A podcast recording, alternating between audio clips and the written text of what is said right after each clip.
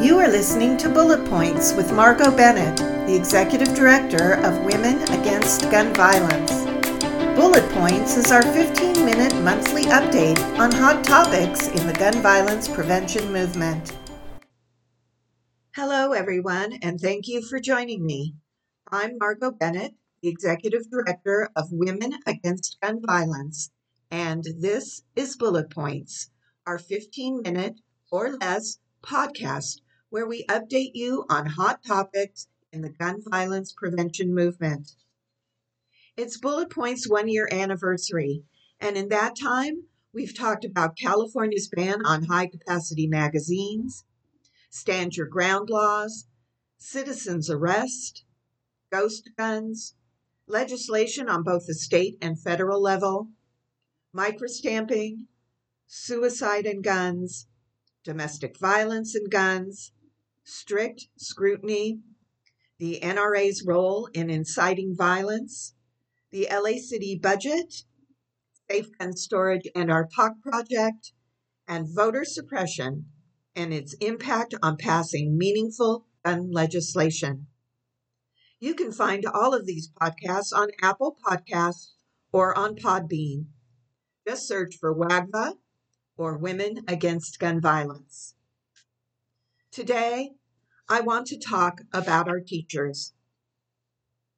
This past week was Teacher Appreciation Week, and I decided to use that week to recognize the heroism and sacrifice our teachers make, specifically when it comes to gun violence. Did you know that there is a Wikipedia page on school shootings in the United States? It is a lengthy list that goes back to the 19th century. Think about that. There have been so many school shootings that there is a Wikipedia page devoted to them. That's where I started my research. Each day on Facebook, Twitter, and Instagram, I told the story of a teacher who risked or lost their life protecting students from gun violence. But I could only honor a few because the list of teachers who have put themselves at risk or who have lost their lives is too long to honor in just one week. Today, I'm going to share a few of their lives with you.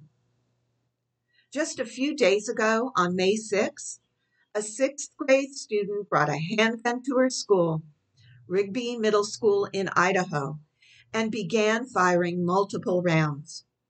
She shot and wounded two students and a custodian before she was disarmed by Krista Gneiting, the eighth grade math teacher. Gneiting kept the students subdued with hugs until the police arrived at the scene. Krista is a daughter and a married mother of three. On March 5, 2001, at Santana High School in California, a 15 year old student using a firearm taken from his father's gun cabinet fatally shot two students. When student teacher Tim Estes went to investigate, the student shot him in the back. Tim, a husband and father, survived and went back to teaching immediately after his recovery and teaches still. On October 21, 2013, a 12 year old student in seventh grade opened fire with a semi automatic handgun at the basketball courts of Sparks Middle School.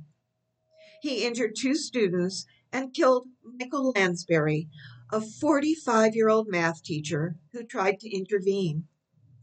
Landsberry had survived two tours with the Marines in Afghanistan, only to be killed in an American school. He was a husband, a father, and a brother. We remember Virginia Tech professor Kevin Granata, who locked 20 students in his office to keep them safe from the shooter.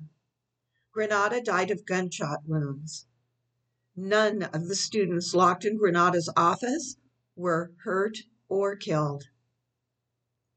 William Dave Sanders was 47 years old and left behind a wife, four children, and five grandchildren. He was the only teacher to be killed, along with 12 students, at Columbine. On his way to warning students in the library, he was shot in the back. He had already warned students in the cafeteria and gave them directions to hide, escape, and seek shelter.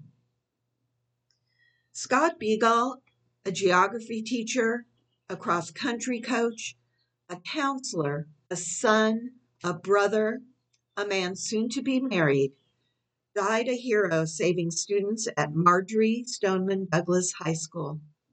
He was shot and killed as he gave shelter to as many students as he could inside his classroom.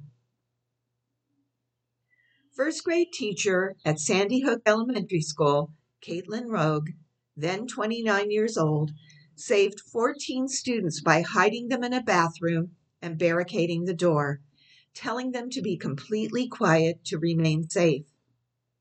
Since Sandy Hook, Kaitlin has written books on hope and has created a social networking tool to teach young students compassion, caring, kindness, empathy, and consideration of others. The majority of K through 12 school shootings were committed by minors, and where there was knowledge of the gun's origin 65% of the students used a gun from home. And that is why, if you own a gun or guns, you must keep them locked up safely and securely.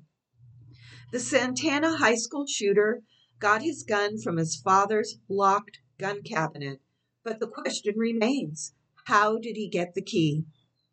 Safe gun storage is not a glass display case where the glass can be broken and it's not putting the gun in a safe, but leaving easy access to the combination or key.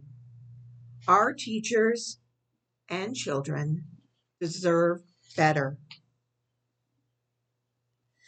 This is Mother's Day weekend, so I want to take just a moment to acknowledge the day and to recognize those who are suffering. Mother's Day can cast a shadow of sadness for so many, those who have lost their mothers, and mothers who have lost their children. You are in our hearts. Well, that's it for today. Please sign up for our action alerts on our website at www.wagva.org. Our action alerts will provide you with details and updates on legislation, activities, and gun violence prevention issues. And if you have any questions, please feel free to email me at wagv at wagv.org. Thank you for listening to Bullet Points, and be sure to follow us on Facebook, Instagram, and Twitter. Visit our website at wagv.org sign up for our action alerts. We're looking forward to you joining us next month.